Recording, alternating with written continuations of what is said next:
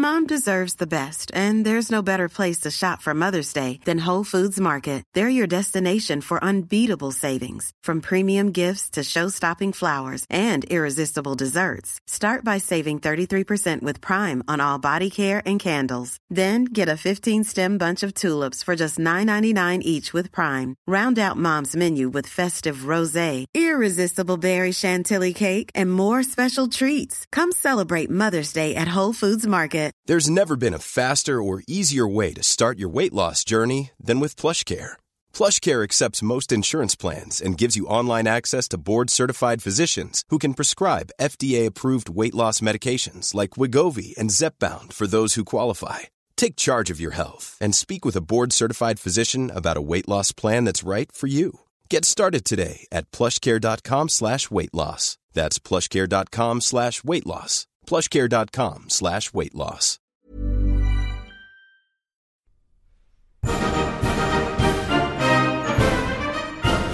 Many years ago, Riley Knight completed a degree in history. This proved to be a bad move, as it was absolutely useless for him. Until now. Here's some half-assed history.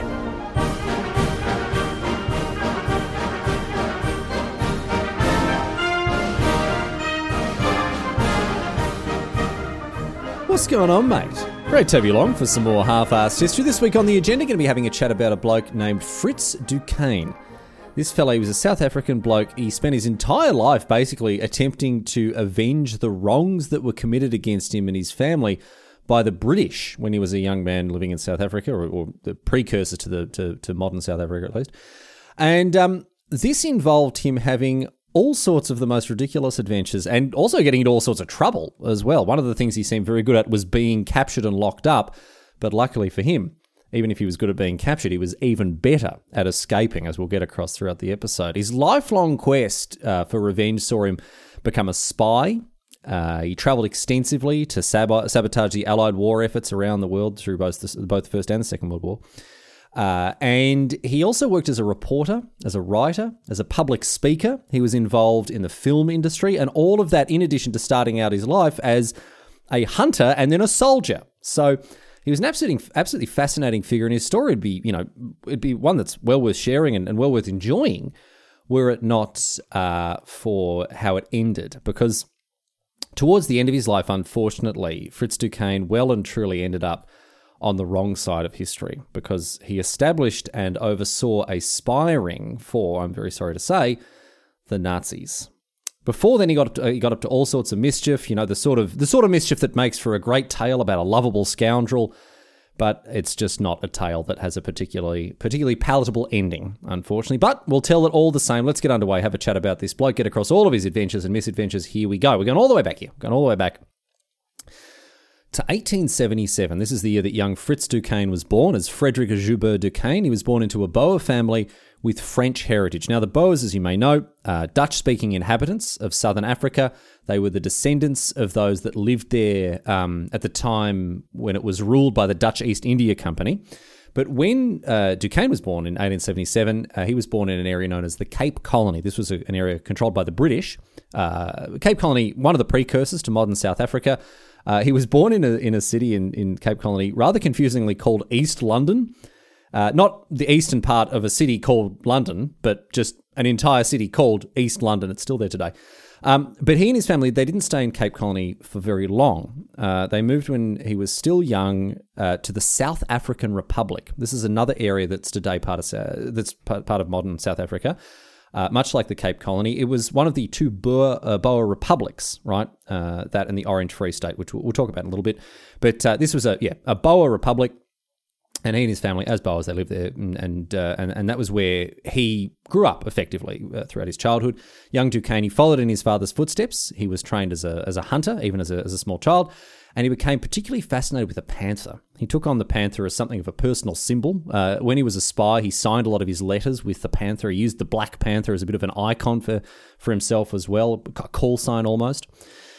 But uh, quite aside from the hunting, he had uh, he had a rather violent a violent childhood. Uh, when he was 12, he killed a man. That was the first person he ever killed when he was 12 years old. Uh, someone attacked his mum, and uh, young Duquesne disarmed the bloke and, and stabbed him with his own weapon. Uh, and he was later, still at the age of 12, involved in a shootout with a group of Zulu warriors, and he killed several of them as well, but also saw his uncle, aunt, and cousin shot death in front of him. So exposed some pretty horrific violence, even as a young man. But he didn't stick around in southern Africa uh, for too much longer after this. By the age of 13, he'd actually been uh, shipped off. He'd, he was sent away from the South African Republic to Britain, where he attended a school in England. But after this, after his period of, uh, of, of, school in England, once he graduated, things become a little hazy. And, and this is a bit of a recurring theme with this bloke. Um, his entire life, we're not 100% sure of all the details, and with very good reason. This bloke was a bit of a, a bit of a mountebank, bit of a charlatan. He was a spy, obviously, so that necessarily involved a lot of duplicity and lying. But he loved to tell tall stories. He adopted uh, aliases and uh, and false identities, you know, either because he was spying or just because he liked to, as we'll, as we'll talk about in the episode. Uh, so all the stuff we're saying here, you know, I've, I've, done my research as, as much as I usually do, and I'll I'll back up most of the stuff that I'm saying here as being at least probably true or at least plausible. But again, um, it's not guaranteed that the stories from his life are all necessarily 100% historically accurate, but again, done my best. And this is an area, as I say, where there is a little, it is a little hazy. There are some indications he may have started at Oxford after he graduated. There are some other indications that he may have moved to the continent to study there. But whatever the case, he didn't remain in formal education for very long, and there aren't there isn't really any evidence of his attendance at either Oxford University or another university in Europe. And it looks like instead he actually travelled the world, travelled extensively um, here, there, and everywhere until 1899. And in 1899, he returned to his homeland because the British had invaded the South African Republic and the Orange Free State, these two Boer, uh, Boer republics that I was talking about in Southern Africa.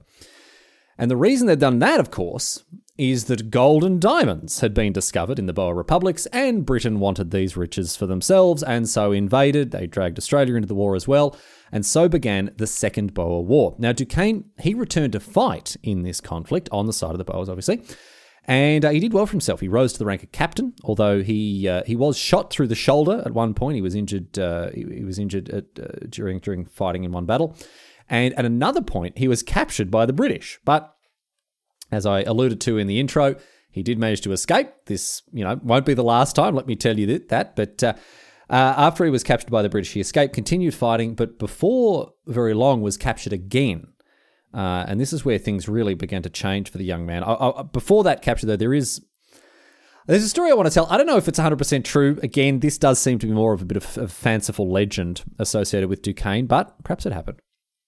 Between uh, these periods after escaping, but before being captured again, right? Duquesne was involved in transporting uh, a huge amount of gold for the South African Republic. During the war, both the Boer, uh, the Boer republics they did what they could to secure and protect their wealth, right?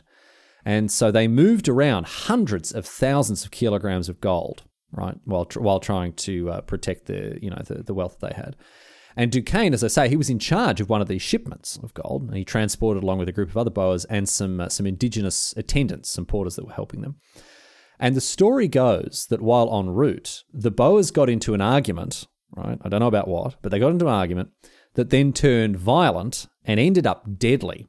Only three of the Boers survived, Duquesne amongst and The other two are badly wounded, along with the indigenous porters as well, who, uh, who also made it through the fight. And apparently, Duquesne had the porters take all the gold that he was transporting, hide it in some nearby caves, then burn all the wagons kill the other two Boers who were wounded, and then ride away on the oxen that were carrying the, that were pulling the wagons. He gave the the porters uh, all the oxen except one. He himself got on that oxen that he'd taken and he rode off on that.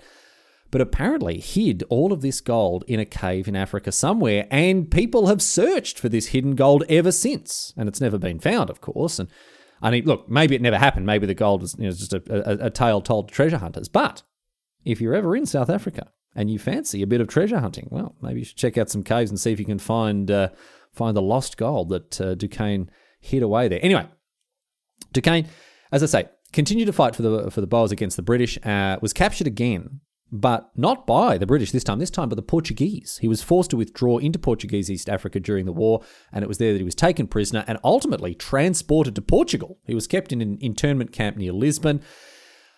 And if you think things have been a little tame so far, well, get ready because we're about to kick things into top gear here. I said this bloke lived a life of adventure and misadventure, and here's where it really began. After being transported to uh, to this this internment camp near Lisbon, after being you know captured and locked up, which is going to be a very common occurrence for the rest of the story, Duquesne managed to escape, which is also going to be a very common occurrence for the rest of the story. Each way that he escaped was different from the last, and he got off to a fly with his first escape here. Quite incredible. He was locked up in this prison camp, determined to escape, and he did so by, get this, seducing the daughter of one of the guards at the camp, and she helped him break free of this internment camp. And I look, I don't know if she was expecting, you know, a happily ever, ever after with this dashing South African fellow. Uh, she didn't get it. As soon as he was free, he headed to Britain, and believe it or not, joined the British Army. The army that was currently in the process of invading and, and you know, brutally uh, waging war on his homeland. So you might be thinking, what, what the bloody hell is he doing? He's escaped prison, he's gone and joined up with the enemy. Well, he did it for a very good reason. He wanted to infiltrate the enemy army, he wanted to sabotage it from within.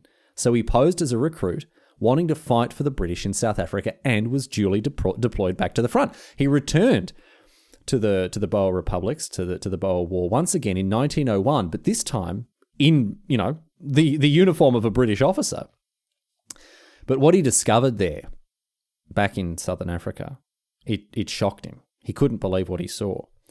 I don't know how much you know about the Second Boer War. I don't know how much you know about Lord Kitchener, one of the commanders of the British Army during this war, but I tell you what, he was a nasty piece of work. He pursued, he pursued a policy of scorched earth against the Boers. He left merciless and horrific destruction in his wake. He had concentration camps built for Boer prisoners, holding women and children there in horrendous conditions and tens of thousands of civilians were killed because of Kitchener, and many suffered truly awful fates before they died, such as, I'm sorry to say, Duquesne's family. His family's farm was destroyed and burned, his father died, his mother was imprisoned in a concentration camp, and his sister had been raped before she was killed. And Duquesne, he took this very hard indeed. He never forgave the British for committing these atrocities against his people and, and, and his family. And for the rest of his life, he fought against the British in every way that he could. They became his sworn enemy. He essentially devoted the rest of his days to avenging the atrocities that he and his family and the other Boers had suffered during the Second Boer War. And my goodness, what vengeance he sought, he sought starting straight away. He didn't blow his cover at these discoveries. He's in a prime position to, uh, uh, you know, to to destroy the, the the British war machine from within, and that's exactly what he tried to do. While posing as a British officer, he went back to Cape Town and he began a plot to sabotage British operations and, more importantly, assassinate Lord Kitchener. He gathered and recruited a group of Boer operatives, around 20 of them in all, and he began to put in motion a plan that would bring down, or, or, at least attempt to sabotage, the British war effort from within, and of course, kill Lord Kitchener, the bloke who was responsible for all of these atrocities. However, unfortunately for him, they were betrayed to the British. One of the wives of the, Bo- the Boers who was recruited spilled the beans to the British and the plot came undone. Duquesne was arrested at a dinner party while dressed again as a, in, in all the regalia of a, British, as a, of a British Army officer. He was arrested and he was imprisoned along with his conspirators. And the British sought to end this plot very swiftly indeed by executing the lot of them more or less immediately. However, Duquesne survived. The, the other conspirators, the other operatives, they were all killed. They were all taken in front, uh, out in front of a firing uh, squad and shot. But Duquesne made a plea bargain and he had his sentence reduced to life imprisonment. How did he do this? He offered to give up Boer military secrets, the codes and other sorts of you know classified information that he'd had access to uh, while previously fighting for the Boers. And he also offered to work as a translator for the British as well for the war. And this offer was accepted by the British. They were happy to have him along as an ally. And look, we don't know one way or the other because Duquesne always maintained that he never actually betrayed the Boers. He always claimed that he gave them false codes and faulty translations to further vex and bamboozle the British as they fought the war. And obviously, in doing so, he would have continued his lifelong campaign for revenge. But we don't know one way or the other whether he was as good as his word and, and never betrayed the Boers, or decided that discretion was the better part of valor and he would live to fight another day by cooperating with the British for the time being. And, you know, that's what got him out of the firing squad. So who knows? But whether he's helping the British or not, he's still behind bars. And according to the British, that's where he's going to stay for the rest of his life. But, of course, we know Duquesne, don't we? He was being held in the Castle of Good Hope, a Dutch fortification that had been built a couple of hundred years ago. And while these, while the walls of this castle they were they were thick and they were strong, Duquesne's determination was yet stronger. He spent his nights digging away at the mortar around the stones in the wall of his cell with a little spoon. Uh, and he, what he ended up doing was digging himself a tunnel through through the wall, effectively almost all, almost all the way to freedom. He nearly made it too. One day, however, unfortunately, he didn't quite make it out through the wall.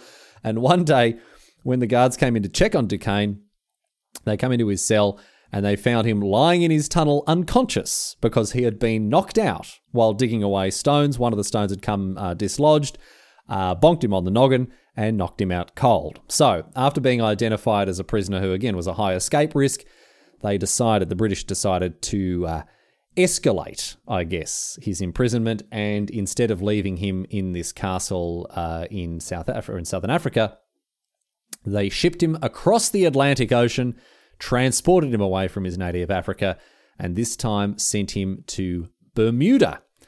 And there, on the archipelago of Bermuda, the British had a penal colony, and this penal colony was known to be inescapable. It had all sorts of defenses to prevent escape. There were human made defenses like barbed wire and spotlights and patrol boats, but also more natural defenses such as deadly reefs and stormy waters and a whole lot of bloody sharks swimming around as well. But did any of this put Duquesne off? Of course it didn't, mate. Absolutely not. What do you think this is? As soon as he could, he escaped the camp in which he was imprisoned. He scaled the barbed wire fences. He swam through these shark infested waters stealthily around all the patrol boats and the searchlights, and he followed the light of a nearby lighthouse to find his way to the Bermudan mainland.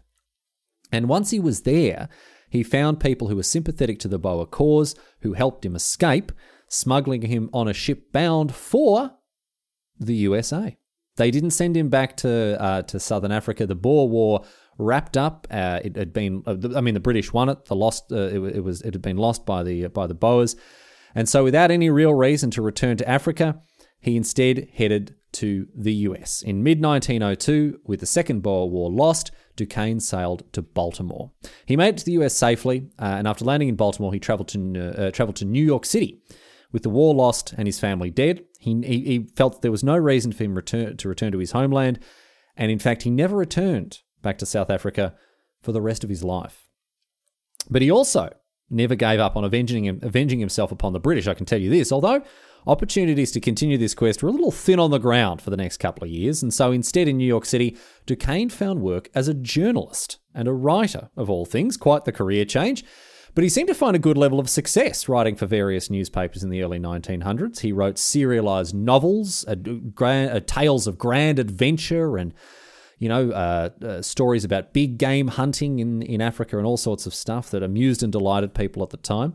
But he also worked as a foreign correspondent. He traveled the world and worked as an international journalist uh, traveling extensively to all sorts of different places, writing about his experiences there. And many, in many instances, he was actually a, a war correspondent. He traveled to conflicts such as the uh, the, the Russo-Japanese War to write back to American newspapers about what was going on there. And on top of that, he also traveled uh, alongside people. He accompanied people on their expeditions to Africa. While he never returned to South Africa, as I say, he did visit other places such as the Belgian Congo, today's uh, Democratic Republic of the Congo. And with his experience as a hunter and his knowledge of uh, of this part of the world, you know, he he went along with other European expedition parties and uh, and acted as a as a as a correspondent writing back you know, writing these stories of uh, of his experiences uh, in Africa back to back to again these British, these uh, American newspapers I should say. But one of the more ridiculous things that emerges with Duquesne towards the end of the first decade of the 1900s, that was more or less how he spent the, I guess, what are we calling it? The noughties? I still, we haven't figured it out, have we? The first decade of the 1900s, he spent that in, you know, fairly unremarkable employment as a journalist, as a writer. But, as I say, something very amusing took place in 1910. Now, around this time, the United States was suffering a meat shortage and the, the US government was looking into potential solutions. And hilariously enough, Duquesne was one of the blokes who was called upon to offer his advice as someone from Africa. And Duquesne's suggestion to solve this meat shortage was this is not a joke.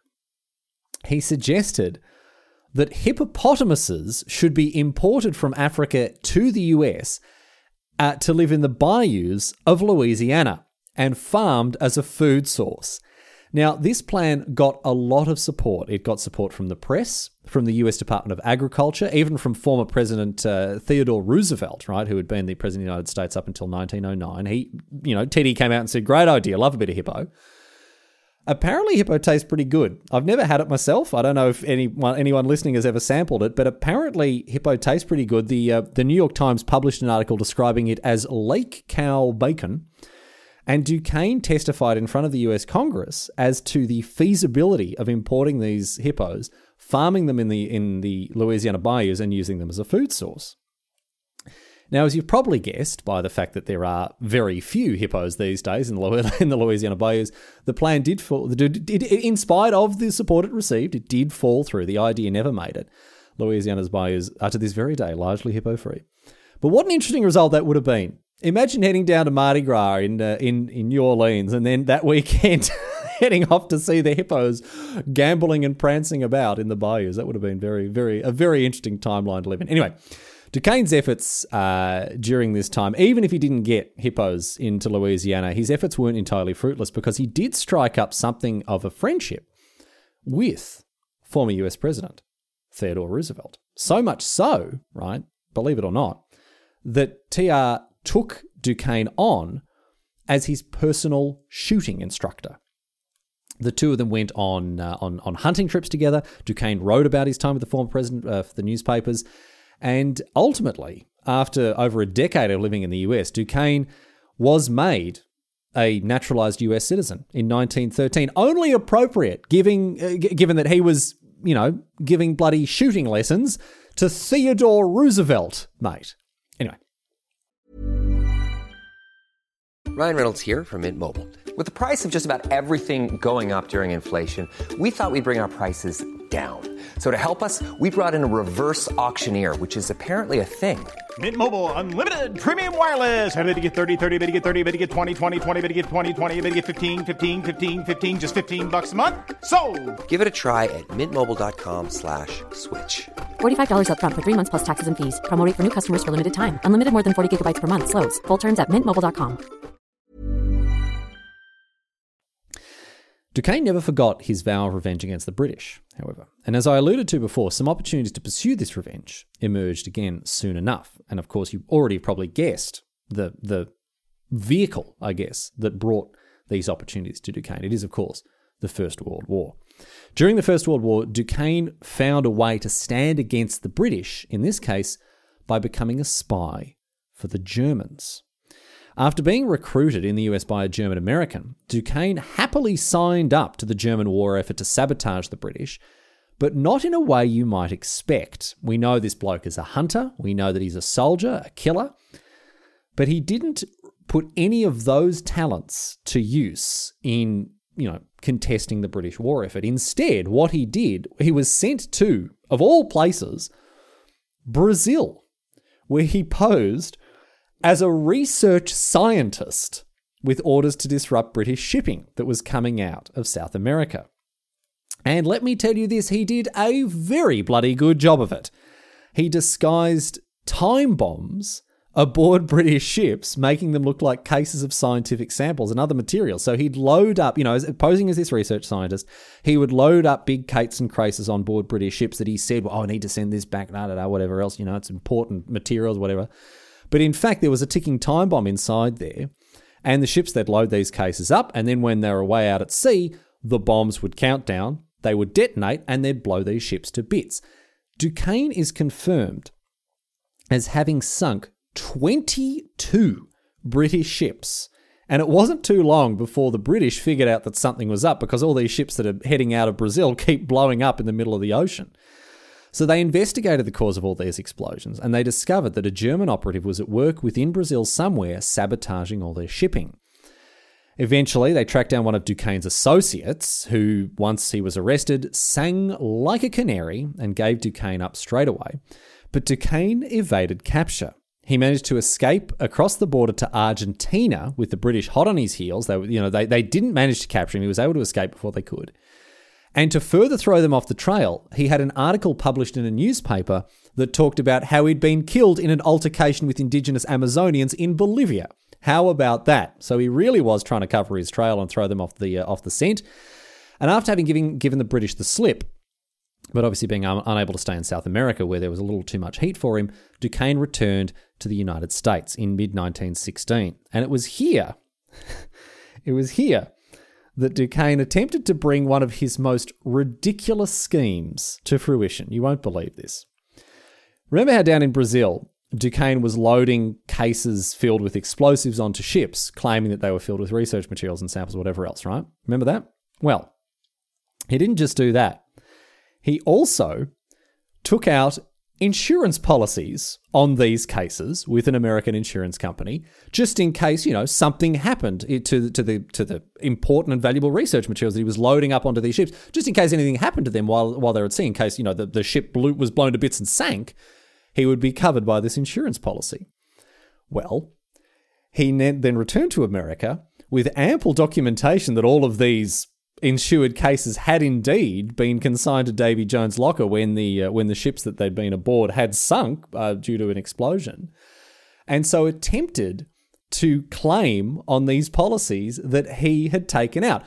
He he took out insurance policies on literal bombs that he'd planted on ships and then attempted to get the payout from them from the insurance company. Now, we all know, of course, that the primary goal of an insurance company is to avoid having to pay out in policies that their customers take. And so they investigated these claims very, very thoroughly. And I mean, you know, Duquesne getting away with this would have been incredible. Him taking out insurance on cargo he knew was going to be lost because the cargo was bloody bombs that he himself had set to explode. But it doesn't look like he managed to get any of these policies paid out, unfortunately. And as I say, the, the investigator, the insurance investigators went over the, the claims with a fine tooth comb. So it doesn't look like he ever got his payday. But in any case, he didn't actually stick around in the US for too long, even after this insurance nonsense. He received orders from Germany to travel to Europe, and he did so. Now, I'm not sure about this next bit. I'm really not. There are conflicting reports. This is one of the more famous tales about Duquesne, but whether it's true has never been conclusively proven. He claimed that this was the case till his dying day, but again, we may never know whether it's actually the case. When he headed over to Europe, he went to Scotland. And in Scotland, he began to pose as, of all things, a Russian aristocrat. And while posing as this Russian aristocrat, he boarded a ship, the HMS Hampshire. And the reason he boarded this ship, you'll never guess who else was aboard the Hampshire. It was none other than Lord Kitchener, or Field Marshal Kitchener, as he was during the First World War. The very, the very same bloke who had been responsible for the scorched earth tactics in the Second Boer War, Duquesne's most hated foe. And so while posing as this Russian aristocrat, he got on board the very same ship as Kitchener and immediately contacted the Germans to tell them where the ship was, where it was going, and who was aboard it. This very, very important and high-ranking British uh, British Army officer.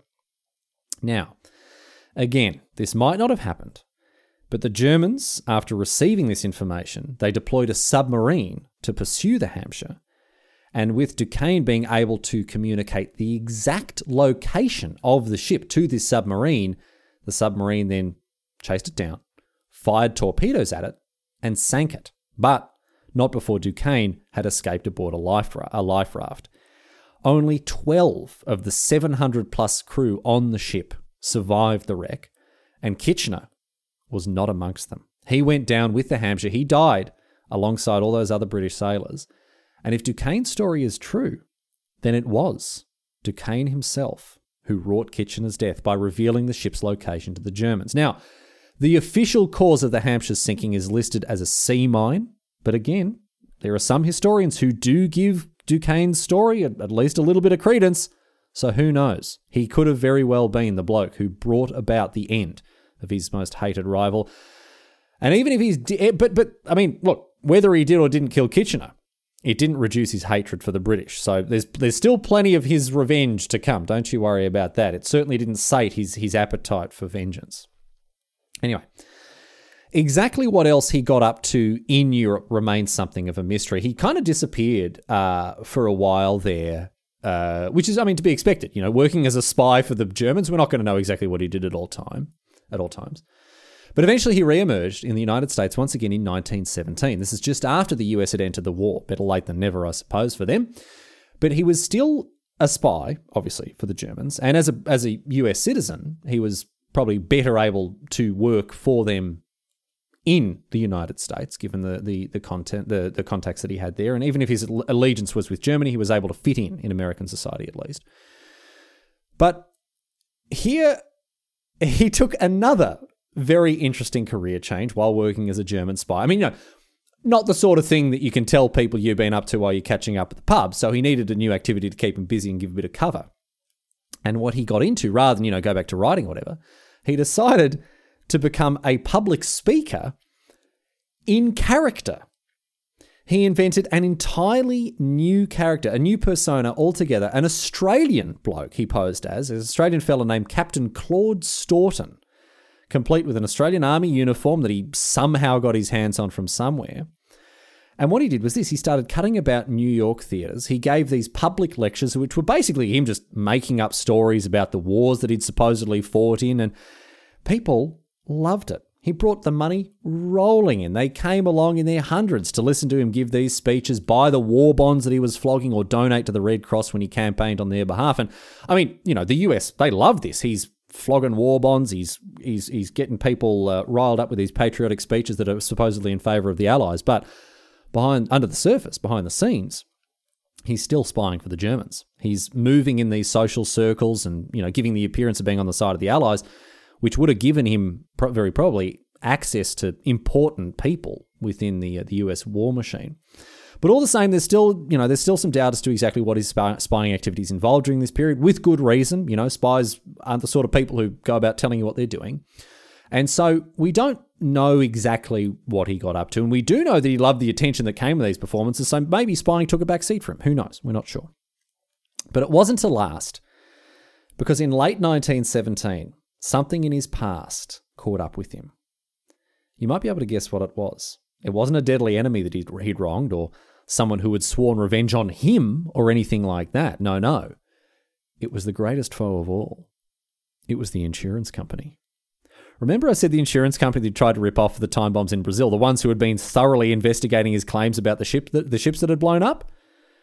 Well, their investigation had now concluded, and they had determined that Duquesne's claims were, after all, a completely fraudulent, and not just completely fraudulent, but also highly suspicious. So suspicious, in fact, that the police were now involved. And so Duquesne, he's in deep poop. He was actually arrested on charges of fraud, but it only got worse from there. Because when he was arrested, he was obviously searched to see what he was carrying around with him, and what he was carrying around was a file of clippings from newspapers about ships that had been bombed, and, most incriminating of all, a letter from a German diplomat saying that Duquesne was one who had rendered considerable service to the German cause. Not the sort of thing a good spy should really be carrying about, but he was caught with it, and so he got into a fair bit more trouble than he probably anticipated he would after being arrested for insurance fraud. He really was in the stink. He was imprisoned, and when the British found out about his arrest, they requested extradition so he could be prosecuted in Britain for a whole litany of crimes. The British wanted to do him for everything from murder and arson and espionage to even just a little bit of light treason here. So he is in a lot of trouble. If the British get his hands on him, he is unlikely to see, you know, too many more years. He'd been charged with actual war crimes, so he'd be in a lot of trouble there. So what does he do? Well, he begins to plot his escape. Of course, we know what Duquesne does when he gets locked up. He finds a way to escape. And he certainly did this time. But I tell you what, this one is a very bloody long con indeed. Duquesne faked paralysis. I have no idea how he did this. I don't know how he managed to get it past the doctors, how they didn't see through it. but he successfully tricked the US authorities into believing that he was paralyzed. And so, because of this, he was committed to a prison hospital in New York where he remained for two years, pretending to be paralyzed the entire time. But the clock was ticking and the extradition deal was going through. And before, I mean, I was going to say before very long, it was two years. So it was very long, but after two years, it, the, it did look like he was, after all, going to be packed up and sent off to Britain to face the music there. And so, after two years of waiting and getting ready, Duquesne finally pulled off his escape. What did he do this time? He disguised himself as a woman. He broke through the bars of his cell. He hopped over the hospital walls and he walked away miraculously paralysis free. Immediately, he fled the United States to Mexico, very wisely too, you'd think. And from Mexico, he headed to Europe and spent the next few years laying low. Between 1919 and 1926, he kept a very low profile indeed. In fact, such a low profile that I wasn't able to find too much about what he got up to at all. Presumably, he had contacts and friends in Germany that uh, that would have looked after him, given his, his service to the uh, to the German Empire during the war. But he eventually re-emerged in 1926. He decided the heat was off to the point that he could return to the United States, where again, don't forget he is a citizen. So he headed back stateside and began to work as a, you'll never guess, publicity agent for the film industry. Of course he did. I mean, with his skill set, a soldier, a journalist, a writer, a spy, and a public speaker, of course he went into film publicity. What else would he have done? It seemed to go off without a hitch, however, for at least for a little while. He, he for a number of years, he, he worked for FBO Pictures and RKO Pictures, and then finally in 1932, he moved back to New York City uh, where he began to publish film magazines. The problem was he was relatively well known in New York City. And even though he set himself up with another alias, he, he was going around as a bloke named Major Craven. His alias wasn't as reliable as it would have other, uh, otherwise been elsewhere because, as I say, he was a, a, a somewhat well known figure in New York City thanks to all the kerfuffle from 15 years ago. So eventually, his past caught up with him, he was recognized, he was found out, he was arrested and beaten by the cops, and he was locked up once again. Now, he claimed till he was blue in the face, case of mistaken identity, I'm not the bloke you're looking for, all the rest of it, but the cops this time, they were one step ahead of him. They found the bloke who had arrested him in 1917. They went all the way back 15 years ago, found the fella who had, uh, had clapped the cuffs on him all those years ago, and asked him to positively identify Duquesne. Of course, he was able to. And so now Duquesne, once again, he's in big trouble. The chickens are finally coming home to roost. There's all the stuff from years ago, plus there are exciting new charges as well as all the old ones because, you know, he's a jail. He, would broken out of jail. He'd, he'd escaped this prison hospital, and so now he's facing charges for escaping prison as well. So you can imagine the escape that he's going to have to pull off here is going to be truly remarkable because he's facing the insurance fraud charges. He's facing war crime charges as well from the British. Let's not forget about that. And now, on top of that, he's also been charged with breaking out of prison. So, how, you may be asking, does Duquesne get himself out of this one? Well, I'll tell you. Have a listen to this. The British were informed that Duquesne had been recaptured, and the Americans asked the British, hey, we got this bloke. You wanted to charge him with war crimes. You wanted him extradited him 15 years ago. Do you still want him? And the British said, no, we don't anymore. Thank you very much for asking. That was how Duquesne got out of this situation. The British no longer wanted to prosecute him for all those charges they'd laid against him years ago. And when he was hauled in front of a judge to answer the rest of the, cl- uh, the, the, the charges against him, the judge invoked the statute of limitations and threw out the case. Duquesne walked out of the courtroom a free man, his most daring escape of all, relying on the apathy of the British and the statute of limitations in the US. The British declined the extradition offer. They weren't interested in, in, pursuing the war crime charges anymore. And after the judge threw out the rest of the charges he faced in America, he got away with it all. Every last thing. He had been identified, arrested, charged, and nothing had come of it. He escaped in one of the most ridiculous ways you could imagine. But it's here that I'm sorry to say the tale takes a very unfortunate twist. And Duquesne goes from being an amusing scoundrel, the sort of daring rogue that we love to hear stories about and often cheer for, to, again, I'm sorry to say, an actual, literal Nazi. We've had fun talking about Duquesne and his adventures and his hijinks and all the rest of the stuff that he got up to, but here, it's not really right for us to be amused by the rest of his conduct because the people for whom he was spying and, you know, conducting espionage and sabotage missions were, of course, one of the most horrific and horrendous regimes that history has ever seen.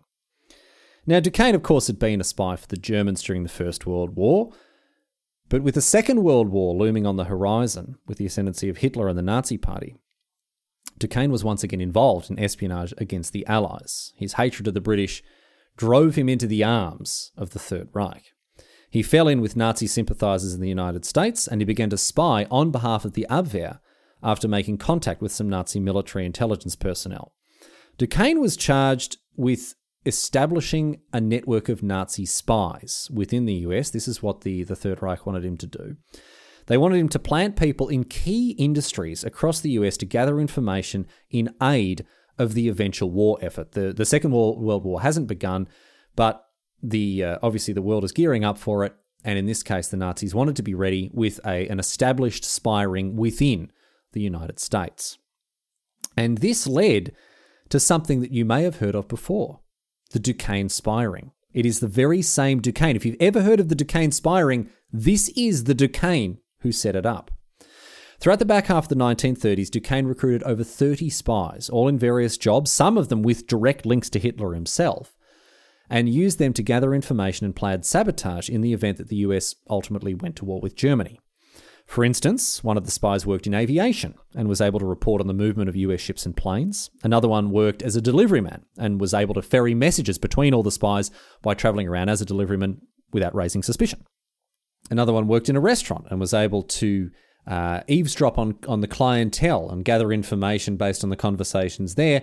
And all of this information was ferried back to Duquesne, ferried back to the operatives within the spy ring that would then send the information back on to Berlin. But during this time, while this was all happening, Duquesne f- essentially fell off the face of the earth. Given his history as a spy for Germany, the FBI, they tried to keep tabs on him, but they found it very difficult. Duquesne was an experienced spy. He was able to give the FBI the slip at, at basically every turn. And he managed this spying for a number of years, transmitted all sorts of information back to Berlin for the Nazis to use, including after the war began in 1939. However, unbeknownst to him, one of the spies that ended up in the ring was, in fact, a double agent working for the FBI. While visiting his native Germany, William Sebold was blackmailed by the Nazis into becoming a spy for them. He was given uh, training by the Nazis to become a spy and given contacts and information as to how he was supposed to proceed once he got back to the United States. And his main contact was, of course, Duquesne. But before Sebold left the uh, left Germany for the US, he went to a US embassy he told them what had happened. He said that he was a loyal US citizen and that he wanted to help the FBI in any way that he could. And so, once he was back in the United States, Sebold was instead, instead of doing spying for Duquesne, he was instead put to work spying on Duquesne. And he eventually helped the FBI spring the trap that broke up the ring and arrested all the participants.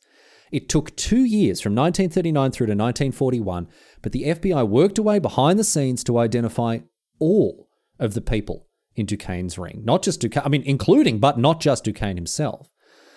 And Sebold sold Duquesne up the river immediately. Between these years, between 39 and 41, the FBI were able to track Duquesne down, and they enabled Sebold to gather all the information that, they, that he could on the ring and solid evidence that Duquesne was doing what, what they knew he was doing. The FBI rented rooms in New York City for Sebold to use while, quote unquote, working for Duquesne. Sebold, uh, was uh, responsible for transmitting a lot of the information back to Berlin uh, using a radio. And they were able to set up hidden microphones and cameras, one way glass, all sorts of other things, just like you'd see in a spy movie. You can go online and see this footage. You can go and see footage of Duquesne and the other spies as they met in, Zeb- in Sebold's rooms, un- unknowing, not knowing that they were being recorded and filmed the entire time by the FBI. Duquesne even suspected that the FBI were perhaps bugging the rooms that they were meeting in. He searched, he thoroughly searched Sebold's rooms for hidden microphones or anything else, but the FBI, they did a good enough job in hiding them. And so that the rooms, they became a place where the spies would meet and discuss things freely because they thought it was a, you know, a safe house, a, a safe place for them to go and talk about all these things.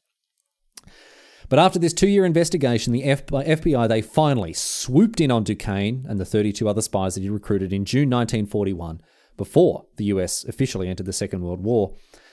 And all 33 of these spies were handed prison sentences that add up, if you, if you add them all up, over 300 years in total. And to this day, the breaking up of the Duquesne spy ring remains one of the biggest successful counter espionage operations in history. And in early 1942, Duquesne, who was now 64 years old, was sentenced to 18 years in prison for his involvement, of course, as the ringmaster of this, uh, this group of spies. And unlike all the other times that he'd been locked up, he didn't escape this time around. He served 14 years of his sentence in a federal prison in Kansas before finally he was released due to his poor health. And I suppose if you're going to be very generous, that could count as, as an escape as he didn't serve his full sentence, but still, I would say spending 14 years in prison only to be released because, you know, you're on death's door is. I don't know if that really counts as an escape. And even if it does, there was one thing that Duquesne, of course, couldn't ultimately escape, and that was his death. Fritz Duquesne died at the age of 78 in a hospital back in New York City where he'd spent so much of his life. And his life was filled with, with adventure and misadventure. And were it not for the last very unfortunate chapter that lands him squarely on the wrong side of history, he would have been one of those captivating scoundrels that we all love so much. As a soldier, as a writer, as a spy, and as a film publicist as well, I guess, he traveled the world, always seeking new ways to avenge himself on the hated British until his quest for revenge led him to support one of the most terrible and horrific regimes in human history.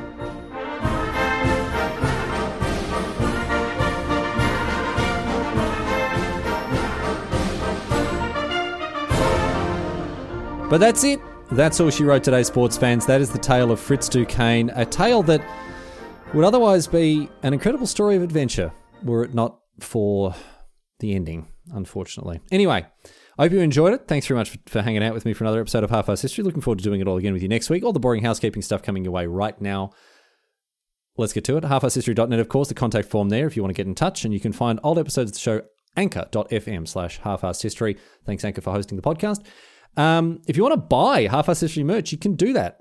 Um, there's the, the link via the website, halfasshistory.net. You'll be able to follow the link there. Otherwise, head to bit.ly slash HAH merch and you can grab all your stuff off TeePublic. Thanks, TeePublic.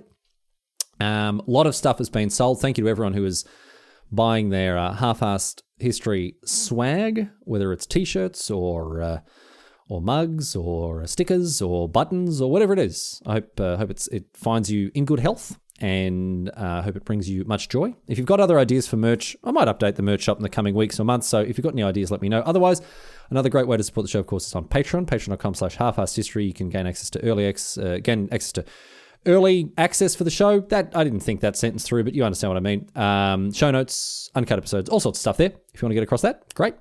Otherwise, that's it. Thanks for hanging out. See you next week for more half history. Oh, contact form, of course. If you've got an idea for for a topic, please do get in touch. Thanks to everyone who emails in. Sorry I don't reply to everyone. Um, but uh, I read every single one, and I appreciate all the all the excellent suggestions I get. So please keep sending them in. Halfasshistory.net. But that's that for this week of Half-Arsed History. Again, thanks for being with me. I'll be back next week. Until then, got a question posed on Reddit. Of course, this one comes to us from Skekekt. It's a spy-related question. Skekekt asks. In the entire history of espionage, they always mention spy rings. Why weren't there also spy necklaces and other types of spy jewelry?